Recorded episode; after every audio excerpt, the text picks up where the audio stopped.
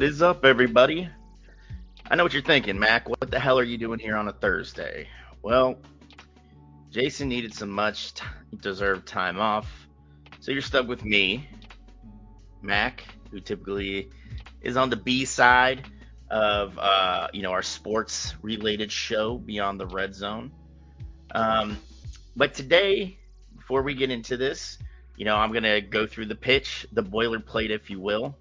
Uh, you know, TIR is only as good as you listeners and subscribers make it, but if we could do even better if more of you would subscribe. So, if you want access to like the champagne room, some other bonus content, uh, the TIR TIR chat on Patreon, head over head over to patreon.com backslash T this is revolution, become a subscriber, uh, and and throw us a few of those ducats that you have earned through your toil surviving late stage capitalism. But with that being said,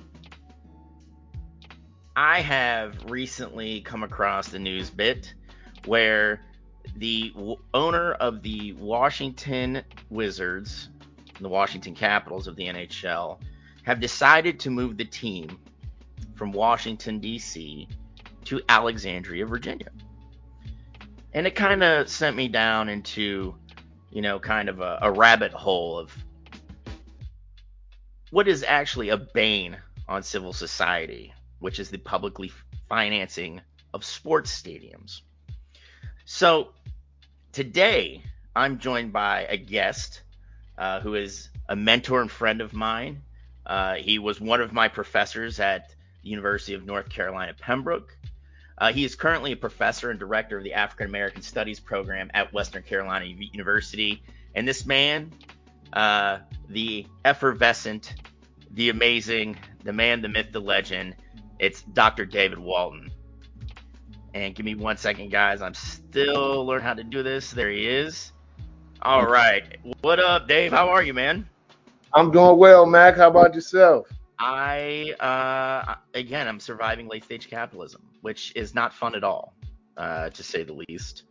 Um, but you know, this is kind of a, a bugaboo to me, like because I think we both love sports, but we have seen just the outlandish number of publicly financed stadiums in the last probably honestly I'm going to blame Baltimore with Camden Yards when that opened in 93, this brand new sparkling baseball park.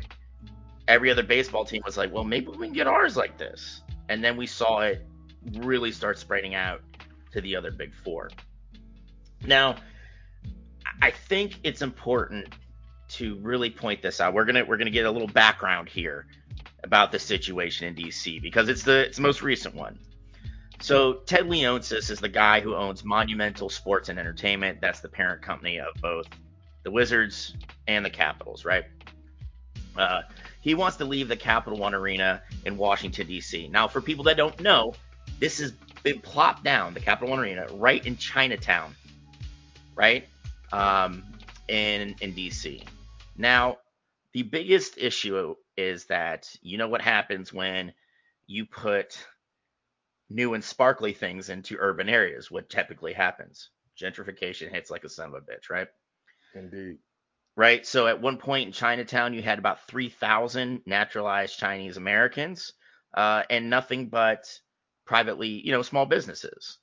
Um, and in the 26 years that thing's been open, there's only about 300 uh, naturalized Chinese American citizens.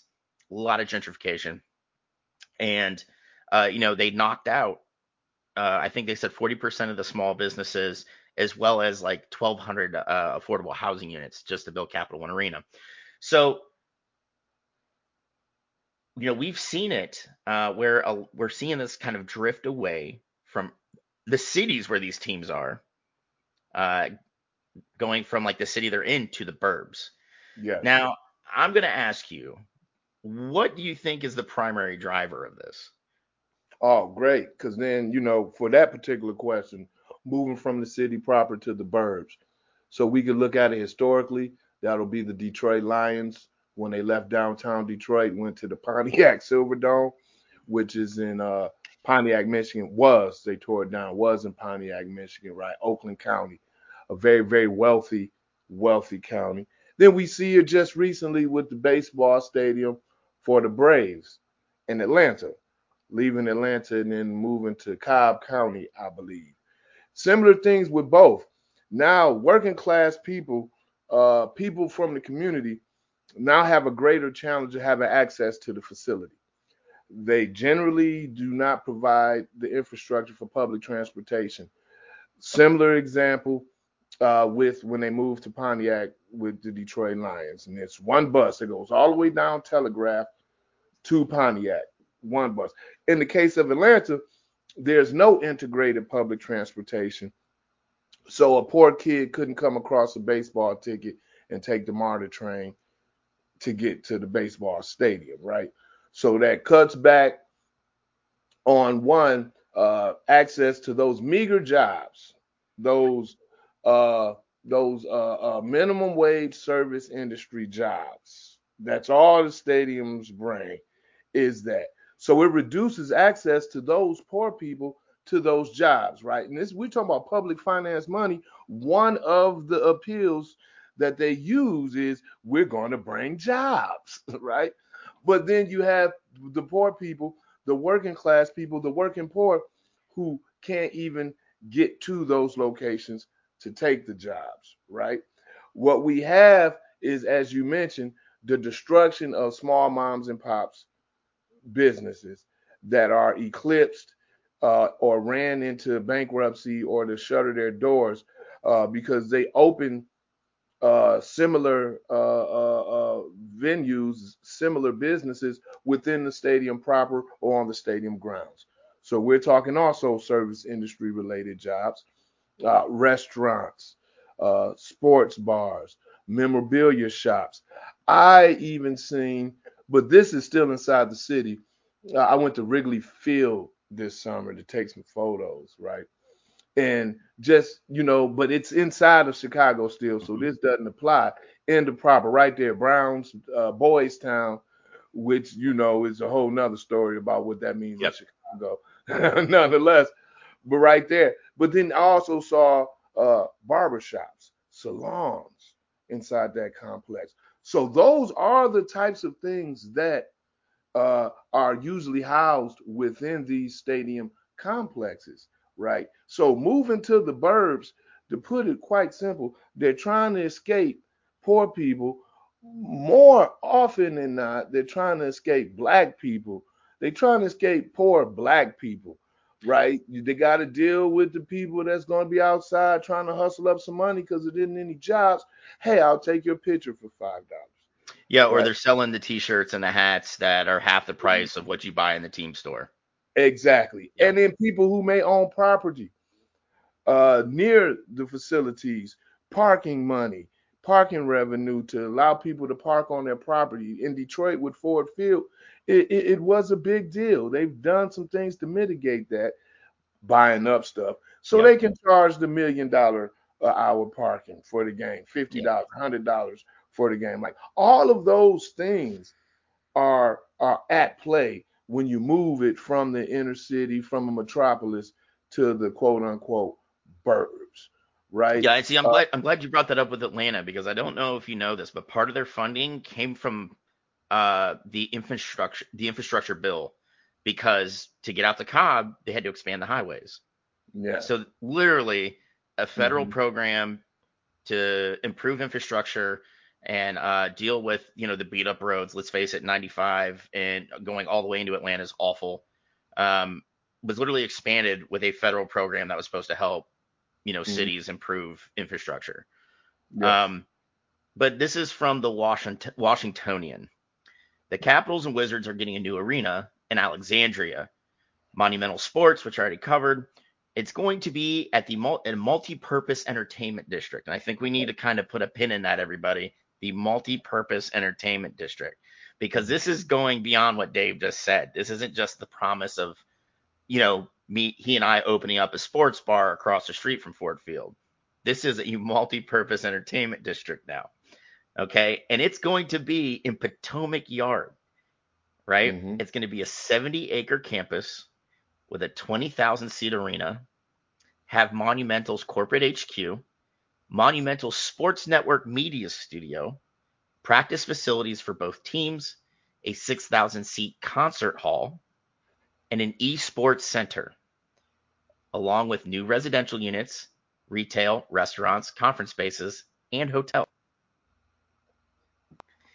Now, keep this is at the, the Potomac Yard Metro stop, and it's right off of Reagan Airport's south runway. Mm. Right? So this is oh,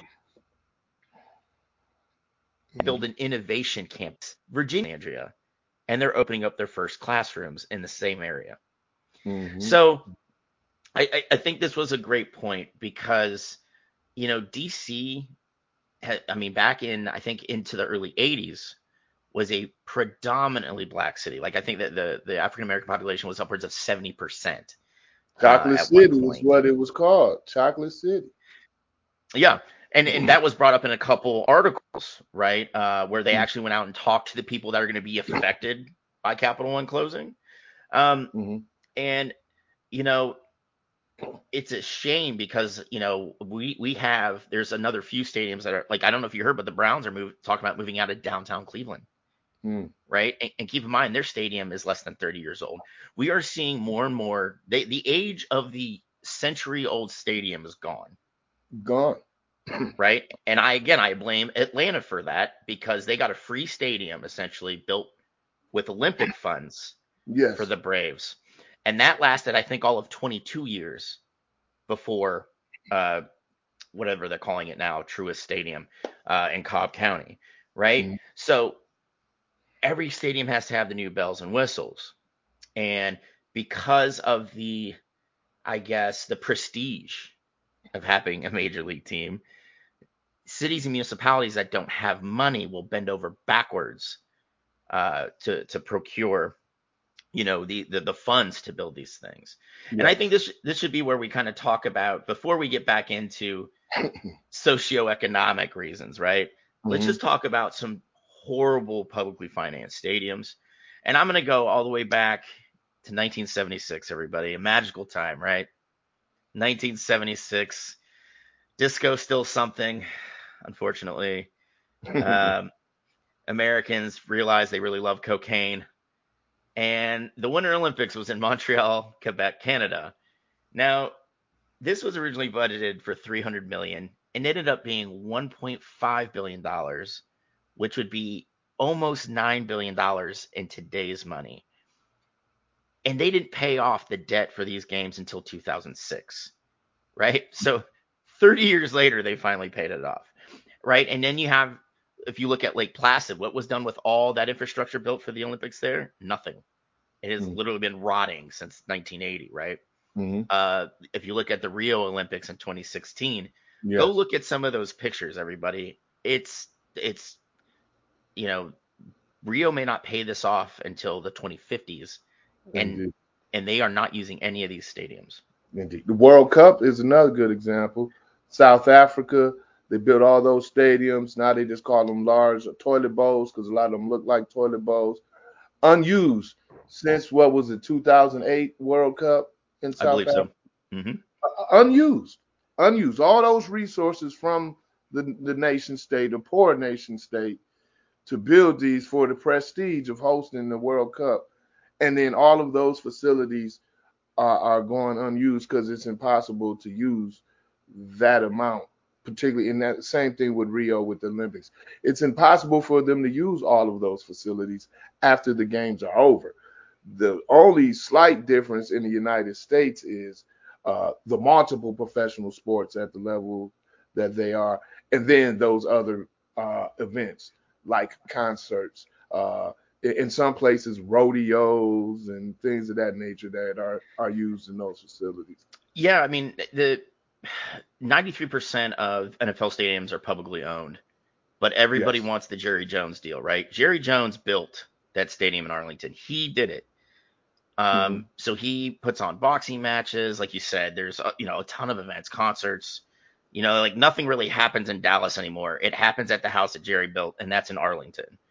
Um, Mhm. you know, whether you like it or not, it's not Dallas. It's Arlington. It has its own name, you know. But like Mhm. he he put the money up for it, so I get it. He gets the revenue from it, right?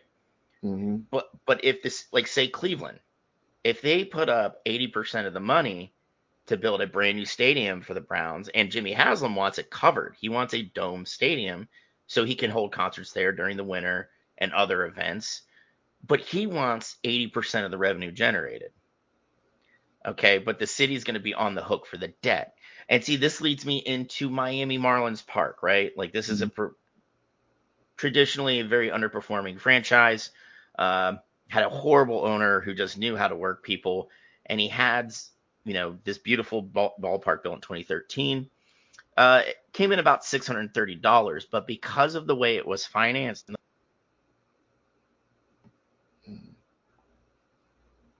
there's about two and a half billion at the end of it. Um, Mm-hmm. and they took out Miami-Dade County took out massive loans, uh, like to five or three percent interest annually. So I mean, Mm-hmm. let's face it, Miami, like we we all see Miami on TV. It looks cool, like when you're on South Beach, but there's a ton of economically depressed areas there, especially in Little Havana where the stadium's at. And Yes. like you had already alluded to, we're going to build this stadium. It's going to bring jobs and businesses. And there's literally been one Mm-hmm. Mm-hmm. that that's that's been what's been grown up around this stadium, you know. And then And you look I at like SoFi in LA, and Yeah. yo, go go ahead, Dave. I'm listening. Yeah, I, I was gonna say, and I guarantee you, it has uh forced other businesses to close. I, I, I guarantee that, I, and I guarantee Absolutely. that uh some residential areas had to be raised and uh uh rezoned and, and and those things. So some communities were probably obliterated uh as a result to build it there. And, and, and as you said, you know, people had this perception of Miami. They're actually talking about a whole nother city. Miami Beach is a whole nother city. It is not Miami. I used to live in Homestead, Florida. That's south of Miami in Dade County. Most of Miami is poor black and brown communities. Very poor. Poor beyond poor, if Yeah. you want to be honest with you. In the facilities, their public housing and stuff they live in, they're living in military style barracks. Is, is, is, is, is, is what most of their projects are, most of their housing is, right? But we've seen that Jay Z, they brought him on as a face. I think he was like five percent investor or whatever. Where they destroyed the whole community where he's from to build the the stadium for the Brooklyn Nets. Yeah. Yeah, I mean the thing is, he he was supposed to eventually take over ownership of that team, and I'm like, dude, I know he's got money. He doesn't have NBA owner money. Exactly. Uh, like that that there, and that, that's something else we could talk about. Like honestly, there's a reason that you know I I really believe the reason we're seeing these public stage to hell and gone because you have like people like the Kroenkes and the uh the the family that owns the Buccaneers. They also own English Premier League teams, and that Mhm. is not something that is affordable. Um, you know, like I'm not gonna lie. Welcome to Wrexham, great documentary with Rob, uh, Ryan Reynolds and Rob McElhenney purchasing a, a lower tier English so- football club. Yeah, man, our goal is the EPL. Why? Why?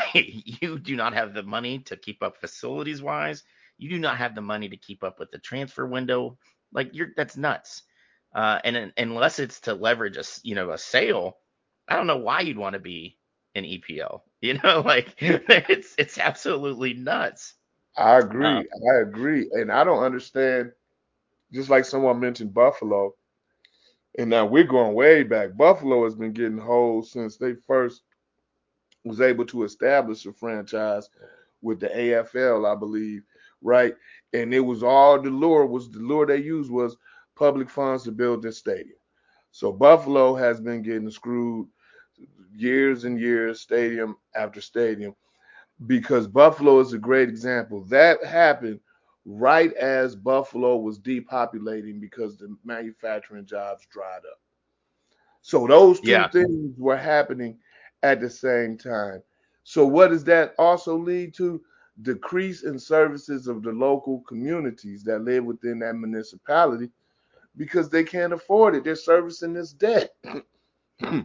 so to balance the budget, to tighten the belt, they they had to reduce uh, the infrastructure costs. To be quite honest with you, uh, throughout the rest of the city, when the Detroit Lions and the Pistons, because people forget the Pistons ran off and went to o- Oakland County as well. Auburn, Auburn Hills, right? Palace of Auburn Hills. I remember when that stadium was built. Now it's closed down. Ain't been 30 years. 30, 35 at the most. It was the bad boys era when they opened the Palace of Auburn Hills. So we're talking about 35 years. We're talking like 89, Yeah. 88, around that time, right? Uh I mean, you know, uh then so then first the Lions came back down Ford Field. Public Dollars was part of that as well. Ford Field, Little Caesars Arena where the Pistons play at now. Right. They cross the street from one another. Uh but you know, you get high police presence, very integrated and very upkept infrastructure. I mean, they even have street trolleys. Uh, they got multiple forms of public transportation in downtown Detroit, right? Uh, the high police presence, the infrastructure, the roads have been redone, lighting, all this stuff, right? This is even before they completed the renovation plan of downtown Detroit. Now you wouldn't recognize it from Yeah. 10 years ago at all. I was just home this summer and I didn't recognize much of downtown Detroit. Uh, but, you know, but the city itself, outside of that area, no infrastructure, no infrastructure at all. But all those hundreds of millions of dollars are going to services debt as well as provide the infrastructure for that facility to be used uh, by sports fans and then uh, entertainment fans, right? Yeah. I mean, and this, we we'll, we'll just get into it now. Like the the multi like the multi-purpose entertainment district is has been the the the phrase in vogue for about a decade, Mm-hmm. right? You're not just building a stadium anymore. We're going to Mm. build hotels.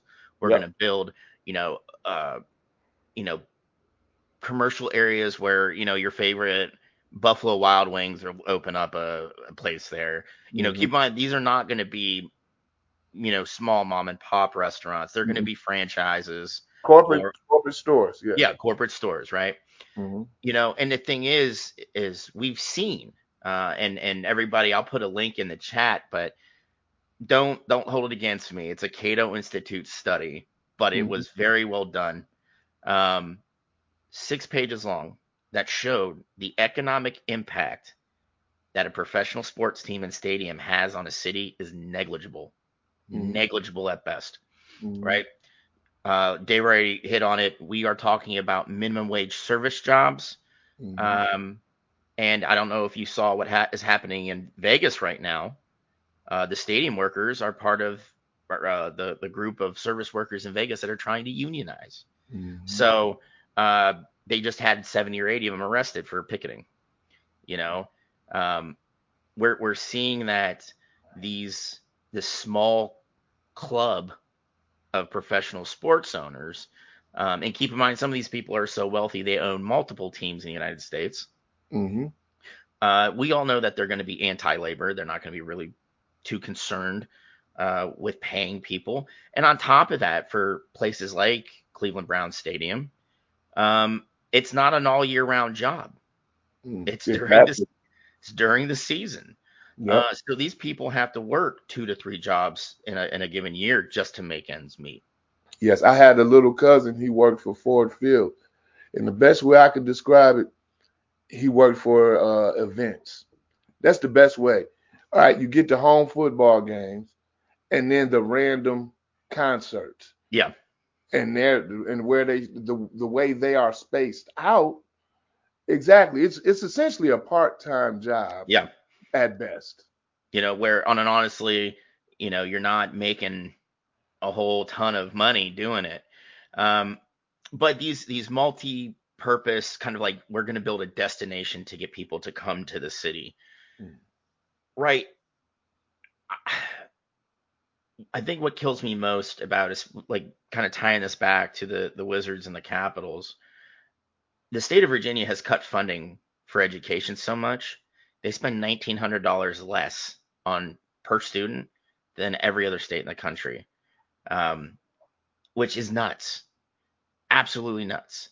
Like we're talking about servicing a debt load that could reach the billions of dollars, and some of these cities do not generate that in a year Mm-hmm. Right? So Yeah. how how can we justify a cut of $1,900 per student? How do we justify uh, closing libraries, public health clinics? How do we justify all that, Mm-hmm. but then say we need a couple billion dollars to build a you know a multi-purpose entertainment district? Indeed. It's it's it's it's it's a great metaphor for the farce of trickle down economics. Right? Because the argument they're going to give that is going to generate all this revenue through these various channels that's going to trickle down to the layperson in that community. That's what they argue, right? That's what they give these fancy presentations, hire these PR firms to help them put together their marketing campaign, their presentation materials to make essentially that argument, right? And then it's going to drum up. And then when you add in, this is going to be a destination place, right? They're making an additional argument, which is the same that they do in third world countries, developing nations, the global south with what? Tourism Yeah, right? That's the that's the argument they're making. They're essentially making a neo-colonial argument and viewing these cities as eternalized co- economies that they can use their tax revenue for to to to further enrich themselves, to further strengthen themselves, to further make the area a destination for people like themselves. Yeah, I mean, and that goes back to what you know we were saying before, and I think this is the crux of the entire argument. We see a small, we'll go two mile by two mile block where these facilities are at, right? And that might be mm-hmm. a little generous, but we'll just say two mile by two mile Mhm. that have billions of dollars invested in it. And if you're not from a place like Detroit or Cleveland, uh, the roads are awful because the salt eats them. You know, Yes. they're, they're not meant, they're not maintained very well.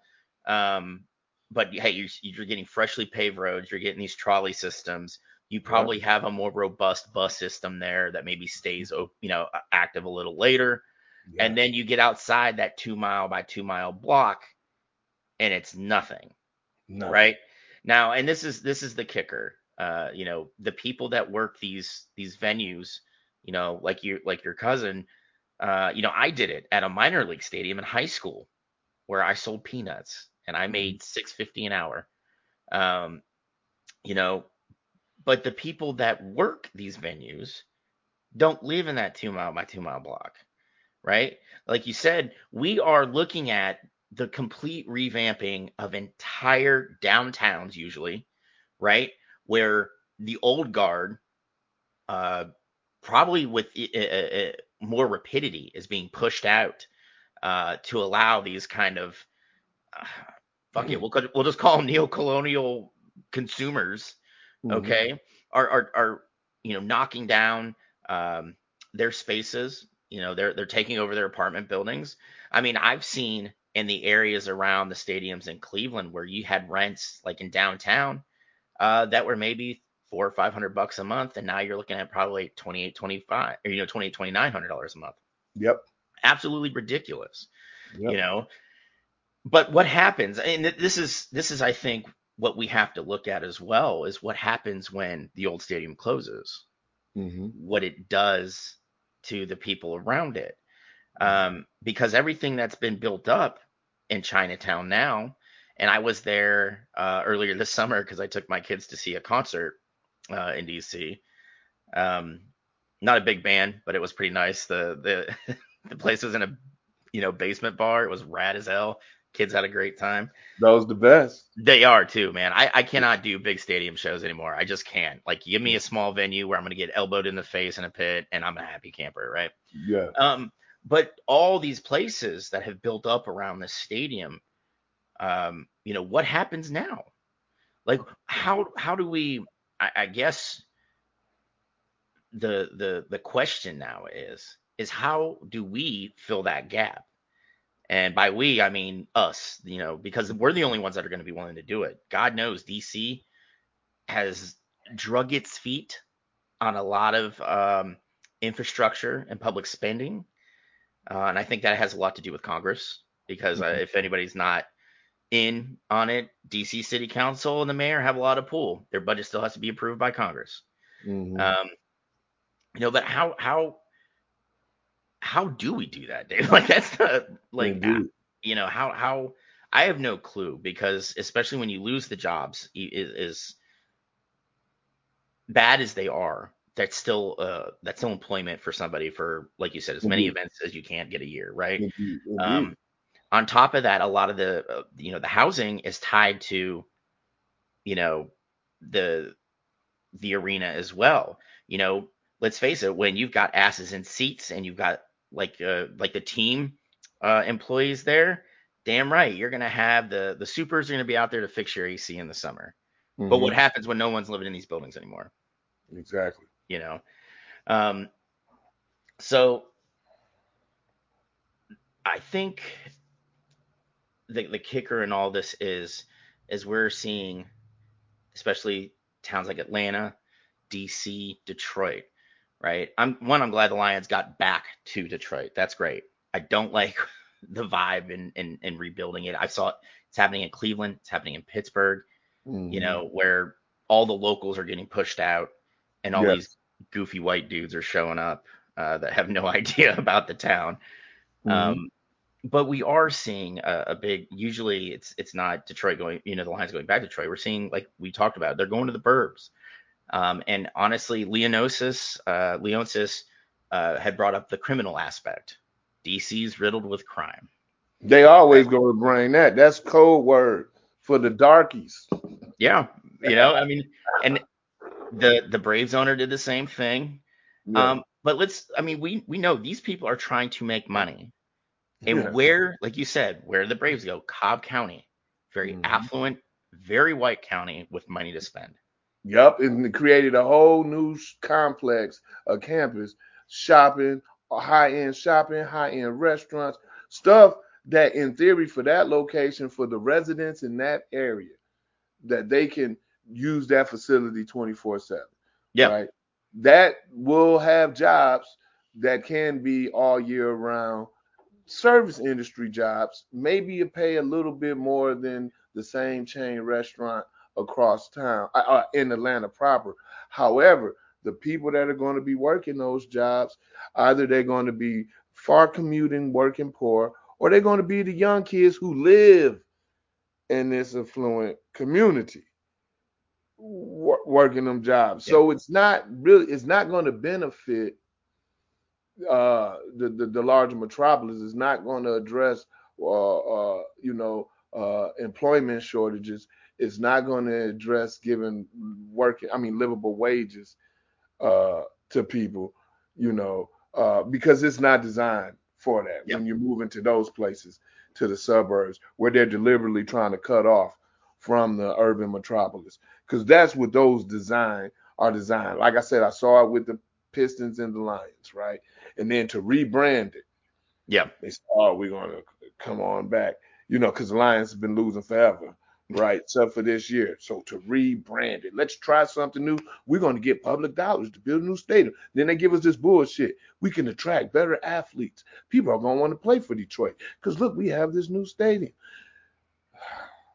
I'm not sure how much of that shit is true or not, but it sounds like some bull crap to me.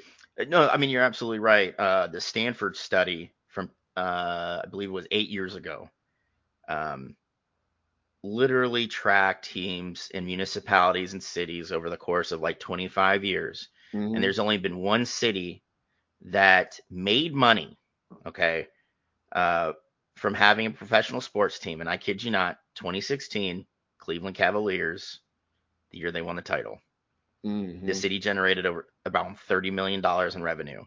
I can see because for them it was probably uh, such new interest, so the tourism related around to the games helped generate Yeah. that money.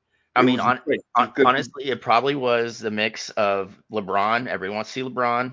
Yeah. Right. And then you had the Golden State Warriors coming off of two straight titles Mm-hmm. and, you know, with the Splash Brothers and all that. I mean, that's great.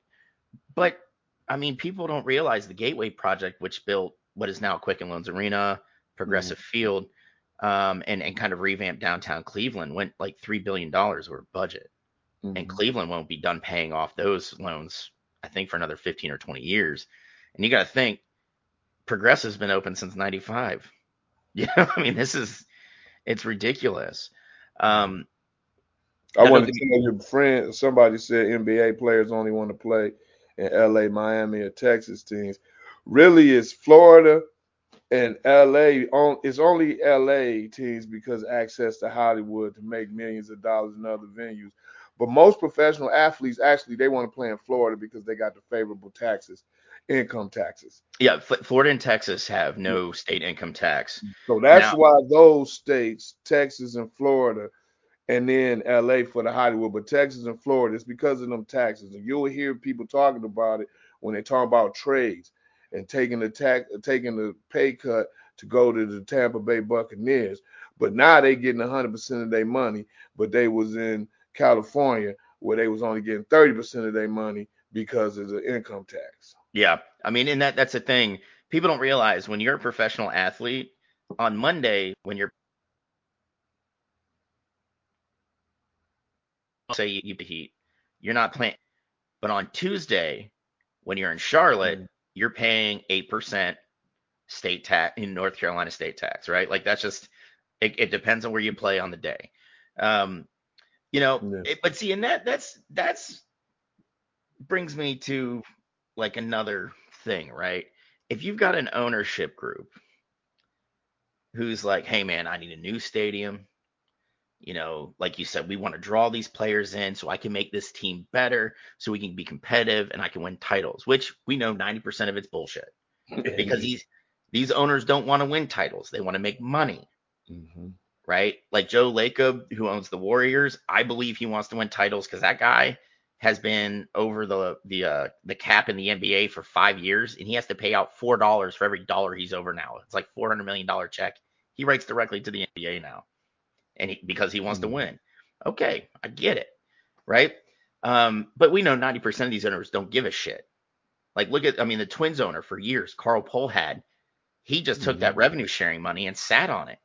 And it got to the Mhm. point where Major League Baseball, remember, was going to contract the Twins and the Montreal Expos at one point.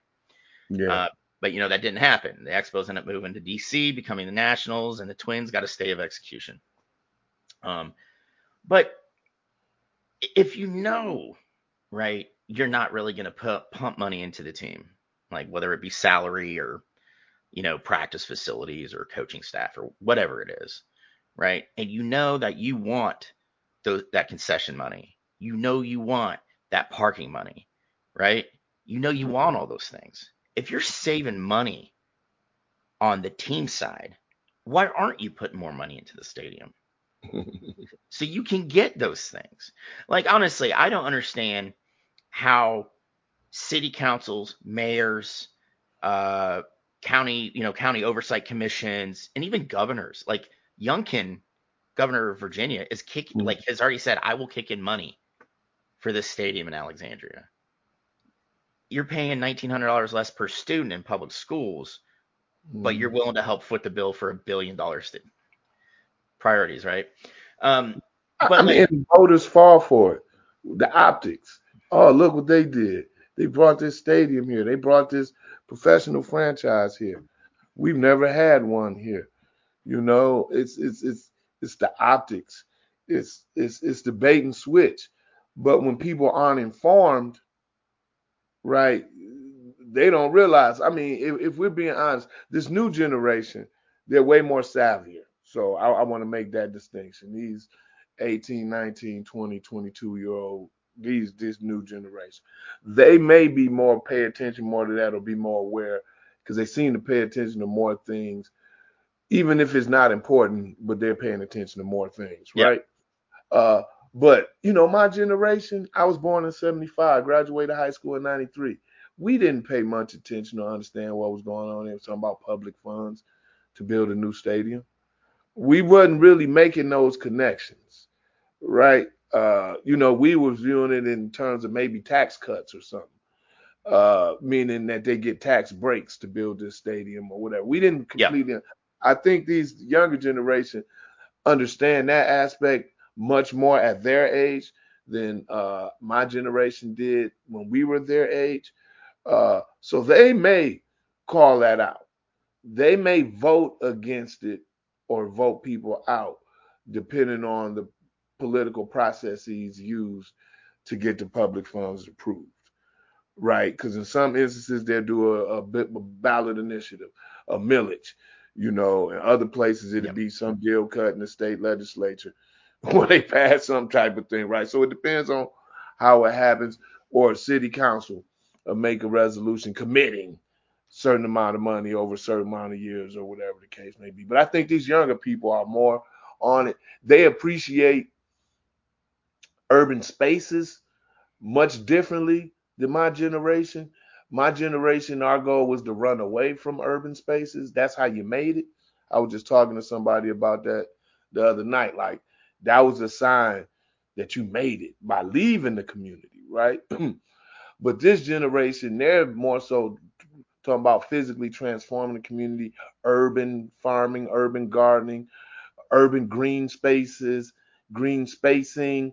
They uh, will be more, they're more predisposed already to oppose yeah. and, and organize themselves and people in the community against some of these things, right? They're they're naturally pre to put some hope in it and to go back to something you were saying. Well, what do we do?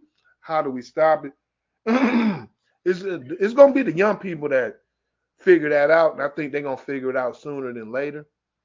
you, you know? Yeah, yeah. They have. I mean, I noticed that when I was like, I went to my freshman year. I was 35 years old, and seeing uh, how active you know the younger students were i was like holy shit man like i i couldn't imagine doing that when i was 18 or 19 now all day long. I mean granted i gotta like ice myself down afterwards and and take like 38 ibuprofen but you know you're i think you're absolutely correct on that on that note. Um but you know it's it's just i don't think this is gonna stop. Uh and i like i I don't, you know, I never thought I'd hear myself say this, but I actually feel bad for Vegas, who's going to be on the hook for not one, not two, but three stadiums mm-hmm. uh, in the span of like 10 years. Indeed. Like this I is a place that already has poor infrastructure. Yeah. Oh, it's limited, absolute shit. yeah. Limited amenities. I have friends that live in Las Vegas. They don't live on the strip. They live in the real town of Lost, where it gets yeah. dark, dark, dark, the underbelly, if you want to, you know, yeah. all them service workers got to live somewhere, and they're yeah. not making lot of money. Yeah, you know vastly underpaid for a place that has artificially inflated property values because of billionaire casino owners. Yeah, you know. Yeah, yeah. So you know, uh, yeah. I mean, that's definitely it's going to implode. It's going to implode and uh, poverty and crime is already bad in Las Vegas, it's going to skyrocket because it's going to implode. They're going to be able to provide less and less services. And much of their revenue, they rely on tax money off of the service industry and fines, criminal fines for all all the visitors that come there and leave with a misdemeanor.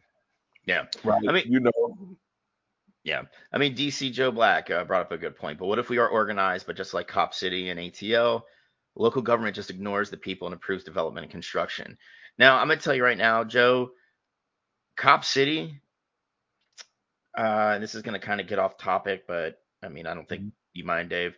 No, Cop City, yeah, Cop City uh, is part of the military industrial complex. That's exactly what it was built for. Uh, the company that built it uh, built MOUT cities and multiple uh, military installations. Um, you know, they're they're going to have military contracted trainers there um, because this is all part and parcel of what we're seeing. How our you know our it was a kind of creeping fascism, but we're just going full on sliding into it now. Yeah. Um, where we have uh, cops that are uh, funded and equipped like the military, Yes. uh, and their primary reason is to be pointed directly at the people. I don't think there was ever a way to stop that, honestly. Now, Mm-hmm. I mean, it, it had that federal, like you said, it had the underlying unspoken federal support. Uh, I, I, if I'm not mistaken, and you mentioned the military contractors training stuff, I could be mistaken, but I'm almost certain I'm true that they even had IDF soldiers there training. Oh, yeah. Yeah, absolutely. They had uh, active duty IDF personnel, uh, Yeah. mo- mostly to cover uh, what they're calling riot training. Yes, urban warfare. Yeah. Urban Uh, warfare. That's why when the lady, uh, one of the sisters from the squad, when she gave a talk from the uh from the floor in Congress, she pointed out, no, it's it's not. They are training our police officers. They're using the same equipment. We're sending them the same equipment that they're training our officers in to engage our citizens on the street, just like in Palestine. Same thing in Ferguson, Missouri.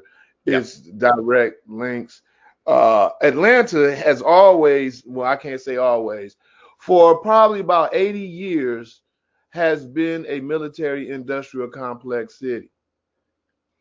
You know, people don't pay attention. Just ride the MARTA. You'll be like, man, there's a lot of bases right here in the city or right outside of Atlanta. Military bases.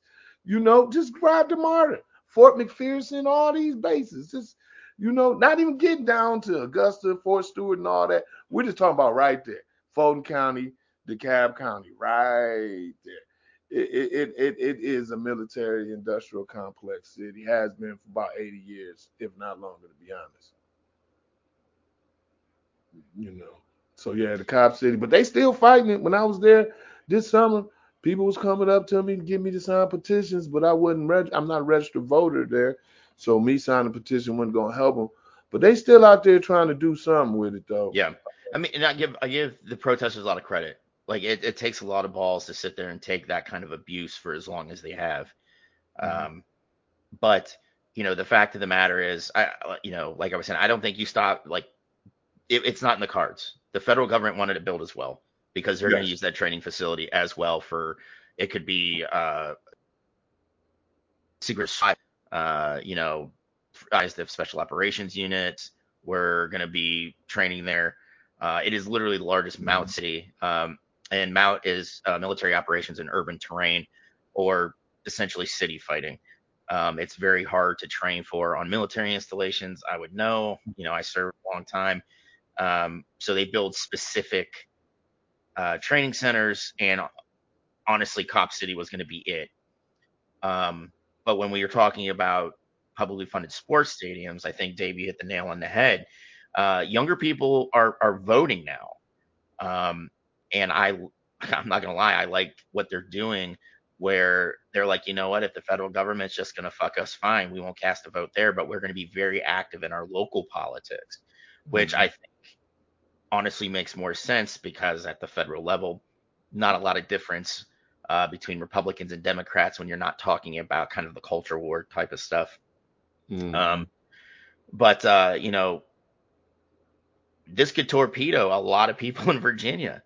Um, you know, somebody brought up that you know a lot of people in Alexandria don't want the stadium. I think there's some loud people that don't want the stadium, but I think the people in power uh, and the money behind those people, they want it, and they will do whatever it takes to get it. Uh, and that probably includes what we would think dropping the tax rate, uh, Mhm. putting like tax incentives, like you won't have to pay city or you know city tax for a certain amount of years. Um, maybe getting some of those, you know, the the TGI Fridays and the Buffalo Wild Wings that come down to the the multi-purpose entertainment district. You know, they're Mhm. they're those corporations don't have to pay it either. Um, but yeah, I mean, it this could cost, uh, you know, because of the stadium, it, it could cause Virginia to swing a whole other way. Um, Yeah. which I think would be great. I think, I mean, honestly, I I think we're at the point now where, you know, our parents really hosed us as far as their poor voting records and putting people like Reagan into Mhm. power. Um, but you know, the fact of the matter is we're we're seeing more and more calls for uh, a more robust, you know, safety net. We're seeing more calls to to really do away with the two party system, uh, mm-hmm. which I think we'll have to fight that one for a long time because the people in power are not going to want to give up their seats. But mm-hmm. uh, you know, people are, uh, you know, we're we're done. We're fed up uh, with with the status quo. Mm-hmm. Um, you know, but like it's it's it's it's odd because like when I talk to other leftists, hmm. uh, you know, we we talk, I I think sport is a great way to organize. Mm-hmm. It gives kids an outlet to get together with other kids. And I'm not saying start a football team because that's stupid expensive, but you know what you can do? Basketball and soccer, bam, cheap, mm-hmm. Mm-hmm. right? Indeed, indeed. You know what? If if if you are having problems like getting your kid into, you know, the the local little league or the AAU, like, and I've I've asked this question to a couple people, why aren't we starting our own sports leagues? Why aren't we starting our own charter schools? If mm-hmm. the state is going to continue to cut public education, why aren't leftists starting our own charter schools? Because the state's just cutting checks to, you know, I mean, yeah, no, yeah, yeah, you know, these, yeah. These are things we have to start looking at. Um, I really believe if if we want to uh, uh, really start making a difference, uh, you know, you and I talked extensively on You Don't Know History about the Panthers social programs. Well, if we start leaning into like starting our own schools, our own sports leagues, Mm-hmm. Um, that would go a long way. Uh, mm-hmm. Uh, I, I, really think you know giving giving people community is mm-hmm. important. You know that's it's, what. Uh, it's something that's happening as a result of current trends in politics. Ron DeSantis out of Florida, for example, with the attacks on education. So we're seeing the reemergence of community people organizing freedom schools. At this stage, they're not designed to replace K through 12. They're more so designed like the old freedom schools or like a Hebrew school for Jewish Americans, right? To teach, in their case, Jewish history, culture, identity, right? They're starting them now, uh, restarting them for African American culture and history because of the assaults in schools.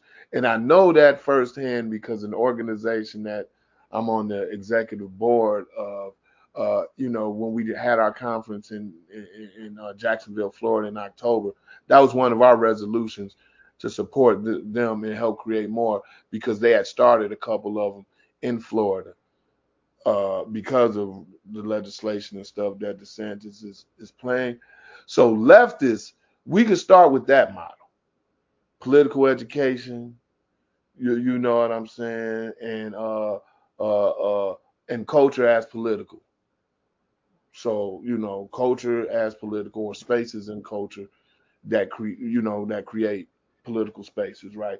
That's a space that that they can operate in, and it's going to become more necessary. And this is why, because one thing we haven't hit on, and it's directly related. It's not related into the teams, ownerships, clubs that are trying to take their stadium, build new stadiums in the suburbs, but those that are want new stadiums rebuilt in the urban areas or to build new stadiums in the urban areas, right? Because those things are happening as well, oh, yeah. right?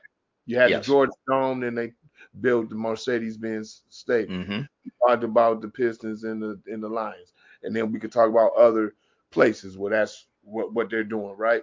Uh, I mean, they did it in New York, New Jersey, you know, right there. If I'm not mistaken, they built it right right next door. In fact, yep. uh, oh, right, uh, is what we're seeing is a reverse of what began really at the turn of the uh, old century, right, early 1900s, right. The downtown areas became slums because that's where the manufacturing was, right. That's where the pollution, the dirt, the noise. They you want to live away from the urban center now, over the last 20 years, in this increasing reverse thing, the happenings is now at the urban center, and they're displacing those former residents, those poor people that were trapped in those slums. They're displacing them to these rural areas and these pockets of rural slums or suburban slums, right?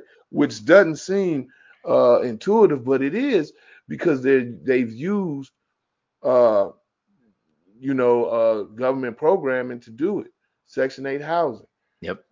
Detroit, you cannot get a Section 8 voucher in the city of Detroit. You can get one in Wayne County though. That's the county that Detroit is in. But Yeah. in the city of Detroit, you can't. So, and then to get s- certain federal monies, these small, these municipalities, these towns and cities, right? Uh, they have to have at least one income-based housing development in their municipality to receive certain federal funds.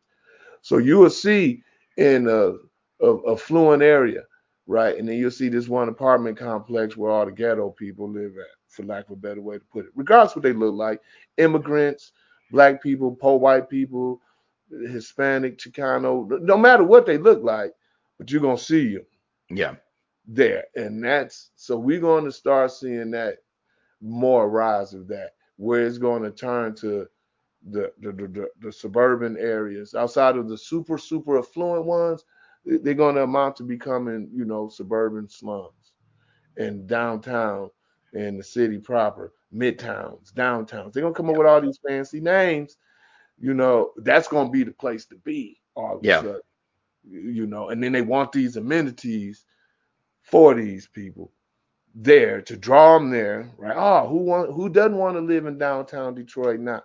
25 years ago, nobody wanted to live in fucking Oh yeah, yeah. It's just it's just like uh you know it, it's weird the I guess like the the 21st century gentrification, the creep, uh because Mhm. it kind of came out of nowhere. It hit Brooklyn first, and you're like, of Mhm. all places, Brooklyn, New York, really? Okay. You know, you see housing prices go through housing prices go through the roof, um, and then they started a westward creep, and I really noticed it when I was a kid. It, it had just started in Pittsburgh, Mhm. and now, you know, you have sections of Pittsburgh where like you're just like, holy shit, it's gorgeous. Not that Pittsburgh wasn't cool to begin with. Pittsburgh's a rad town. It just it was a Rust Belt city. You know, Yep. like uh, manufacturing and steel work abandoned us, and we've Yeah. been banding together to try to survive since. You know, it hit Mhm. Cleveland, dude. It beat up. I mean, it really got took off in Chicago. Yeah. Um, yeah. And So now honestly, that probably had a a lot to do. with know, that. I think it probably had a lot more- They got displaced. So I'll be in Detroit over the last couple of years, hanging downtown Detroit, home back in Michigan for a couple of weeks in the summer. Person sitting next to me at the bar. I'm a friendly ass guy. Hey, what brings you to Detroit? Oh, I live here. Oh, you live here? That's interesting. Where you live? Oh, I live up the street around the corner. Oh, dig that. I remember when that used to be where all the, the, the rock stars hung out.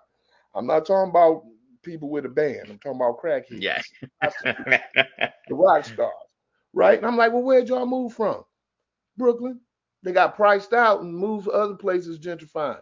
So some of the gentrifiers got gentrified they damn self, and they then spread out throughout the Midwest. So you seeing a lot of them in Cleveland. They they from Connecticut, they from Yeah. New York, getting displaced, and then they go and gentrify those other areas because they've gotten displaced by the rise in property costs and property taxes and stuff. You know, it's it's it's a it's a very insidious process. yeah, the, the gentrification mm-hmm. snowball's awful. Uh, because I, you know, you got to think before it would kind of get to where it was it wanted to be, and it just kind of stood pat there, right? And kind of Mhm. build up a, a center.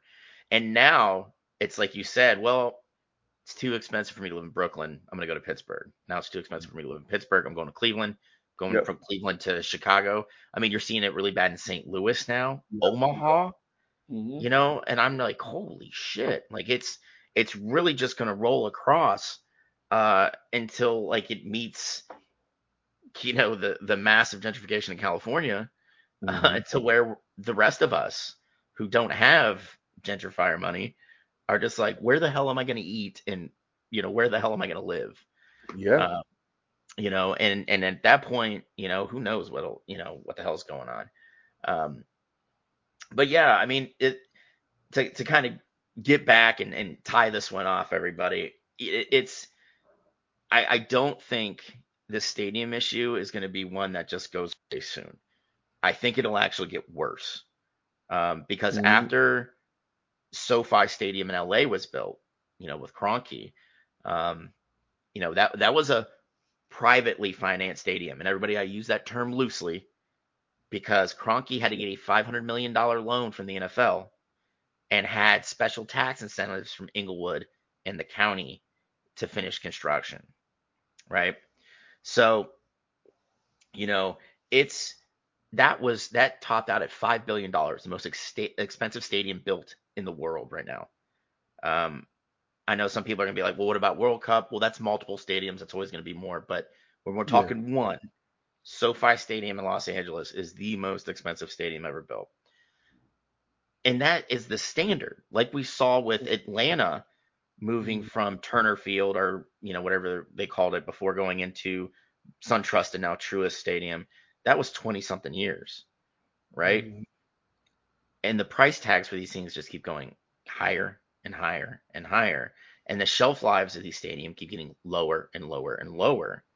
Mm-hmm. And every time they build one of these things, we see a massive reduction in population. We see a massive reduction in private, you know, small businesses.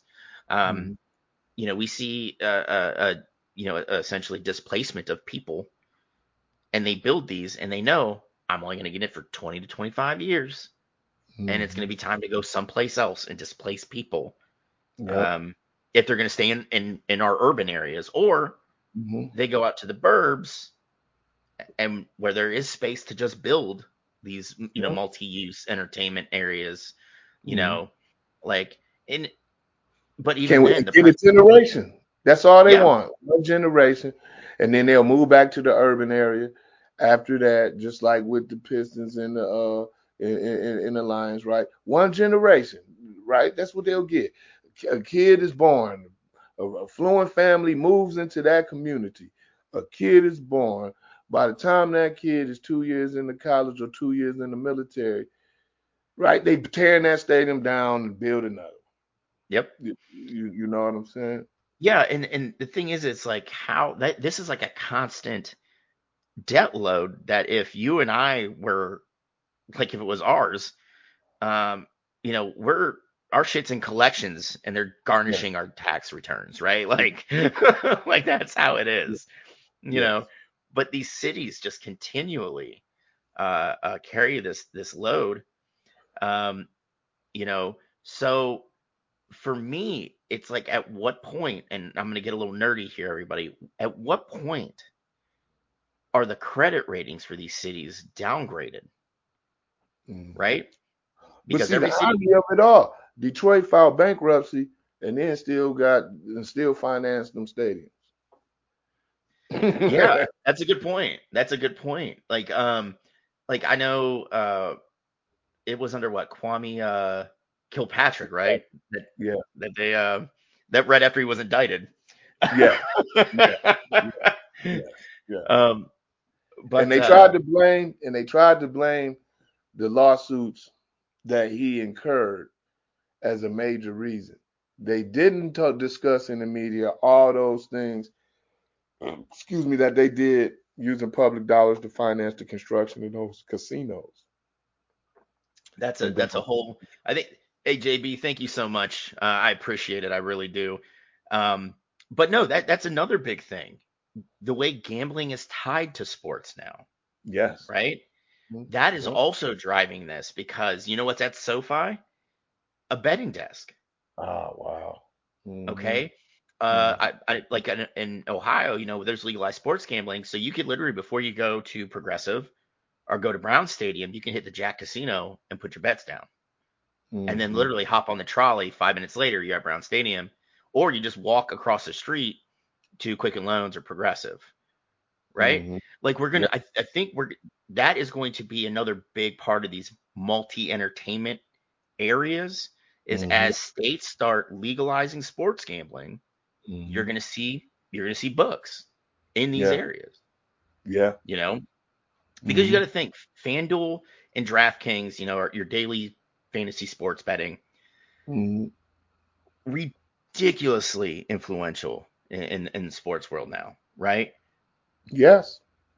But how much how much money can these cities start generating if I want to put down one of those stupid prop bets like, hey, how many times are going to show the scoreboard on the TV? You know, like which is a yeah. prop bet you can put down during the Super Bowl. You know, mm-hmm. like there's so much money to be made for that. And I think mm-hmm. if a city's like, well, in these multi, you know, use entertainment areas, can mm-hmm. we put a mm-hmm. book? Oh, we can? Okay, definitely. We're going to write this check. How much do you need for this stadium? Because all they're seeing is money generated, but not the debt load they have to carry in order to do it. Exactly. Exactly. Exactly.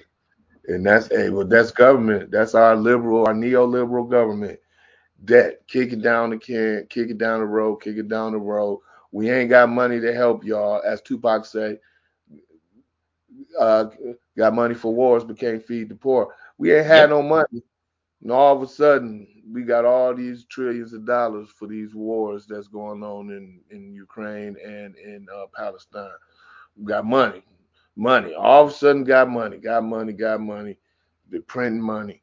You know what I'm saying? It's, yep. Yeah, just kicking the can down the road, and, and that's what these cities are doing. Uh, they expect. I know you're about to wrap it up, but they they're banking on public education to collapse. Uh, that's you know, I'm not a conspiracy theorist, so I'm not gonna say it's designed to keep one group of people down uh, by by default, it's going to keep one group of people, a certain segment of the yep. population down. By default, right? It's going poor people, working class people, working poor.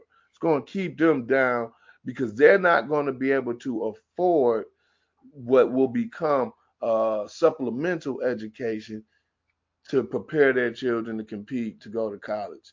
You know what I'm saying? They're I mean, we're already, we're already seeing it. We're already seeing it, like for ACT yeah. and SAT prep. Yes. Those yes. courses are ridiculous, and mm-hmm. the way you know, the, the way the United States college model is, you know, which is to generate profit.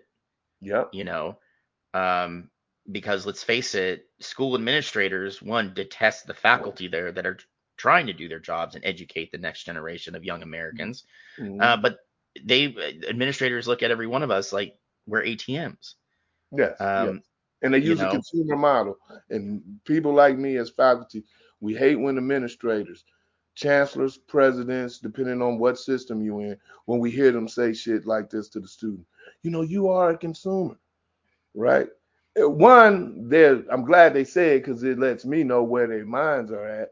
But yep. two, you know, it also reveals the the educational model what we got. That's why all this rising student loan debt, all this other stuff, because it's it's many different leeches feeding off that system, getting wealthy, remaining wealthy, and all that.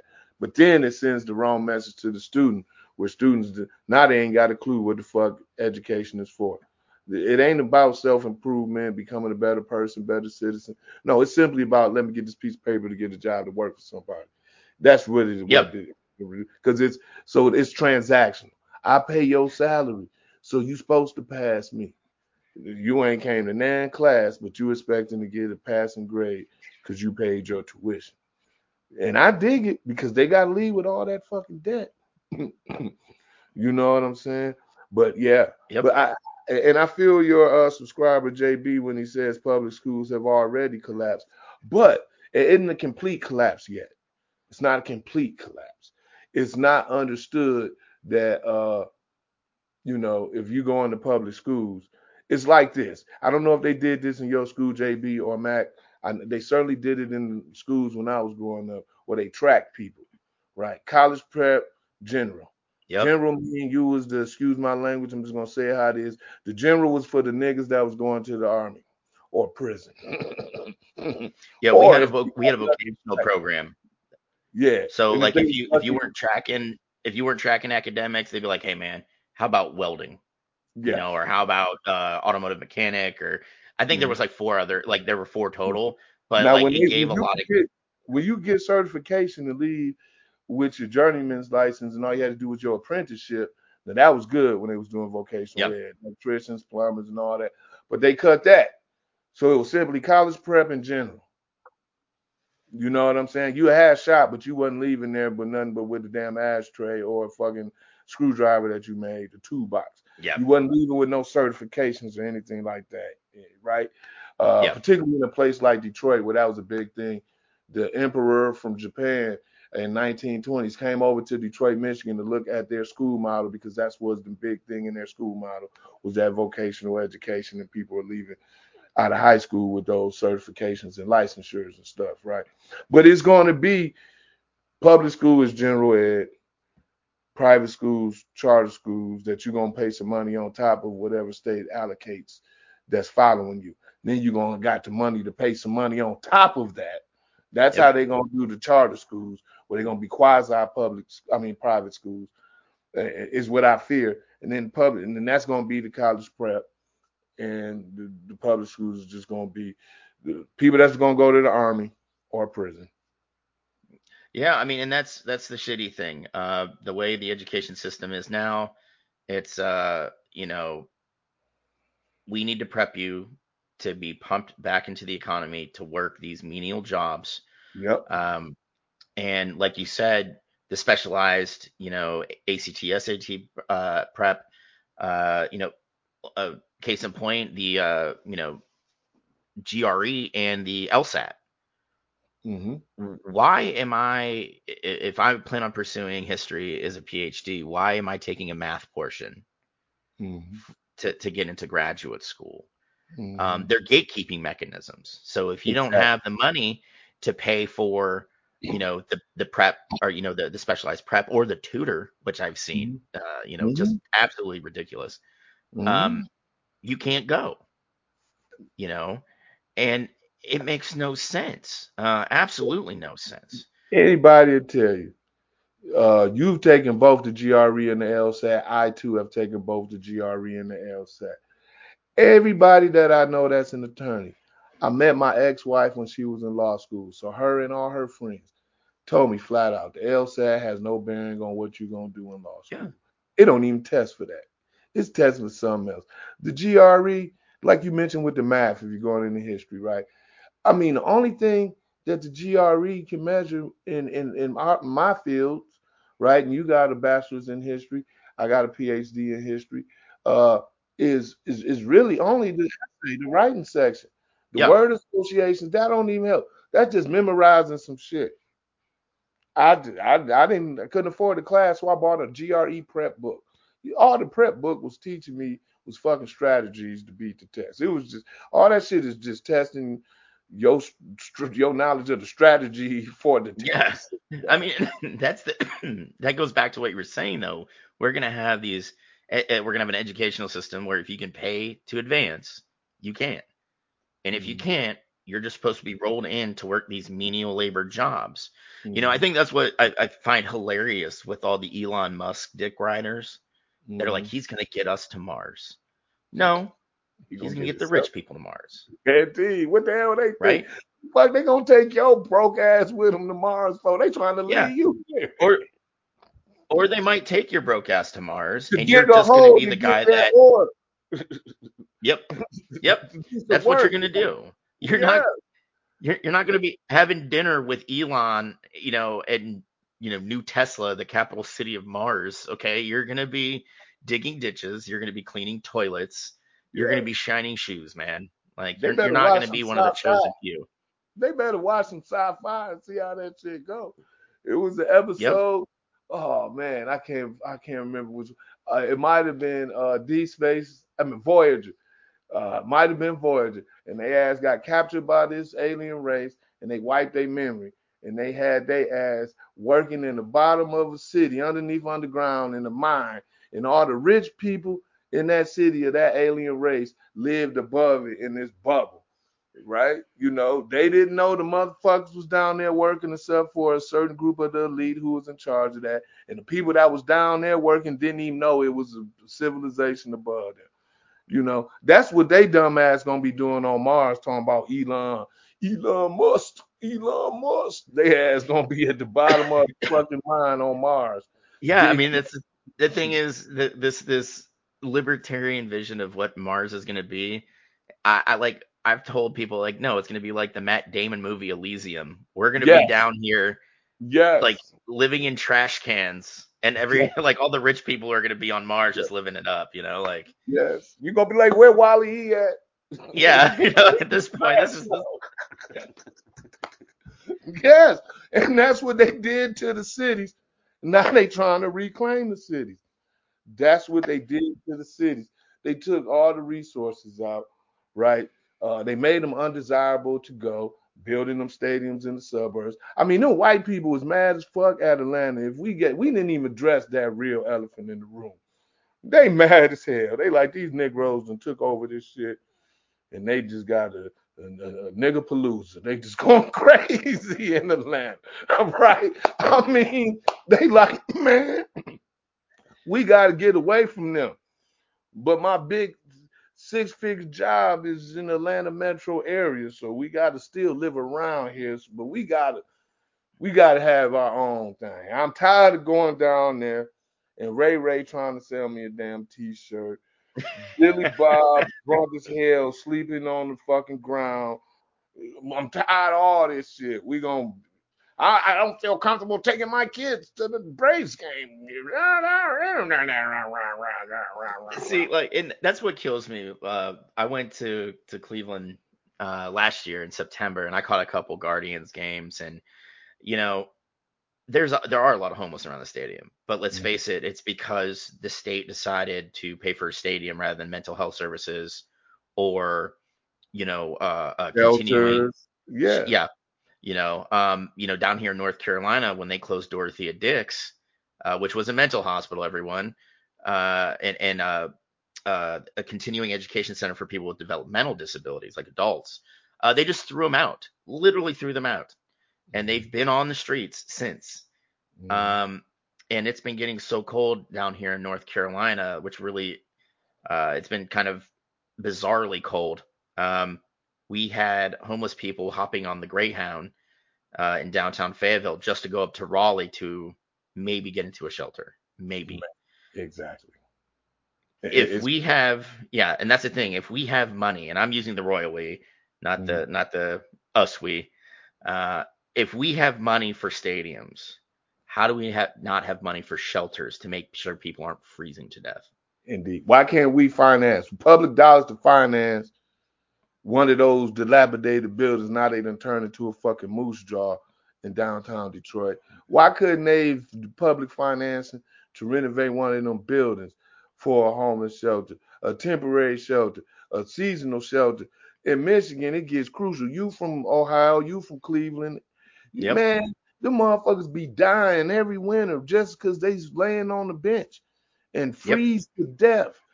You know what I'm saying? The shit is ridiculous. But they about to build this brand new ass fucking stadium. Kid Rock got a fucking restaurant. I think they made him close it because he was on that bullshit. But nonetheless, you know what I'm saying. Yeah. All yeah. this, these people, man, it's, it's it's wild. And don't get me wrong, I get frustrated too.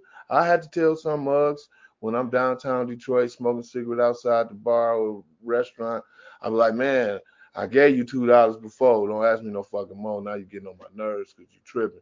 Because they got mental health issues and they on some other shit because they need to be getting help, but they abandoned on the streets. So I don't get me wrong, I'm not gonna act holier than thou.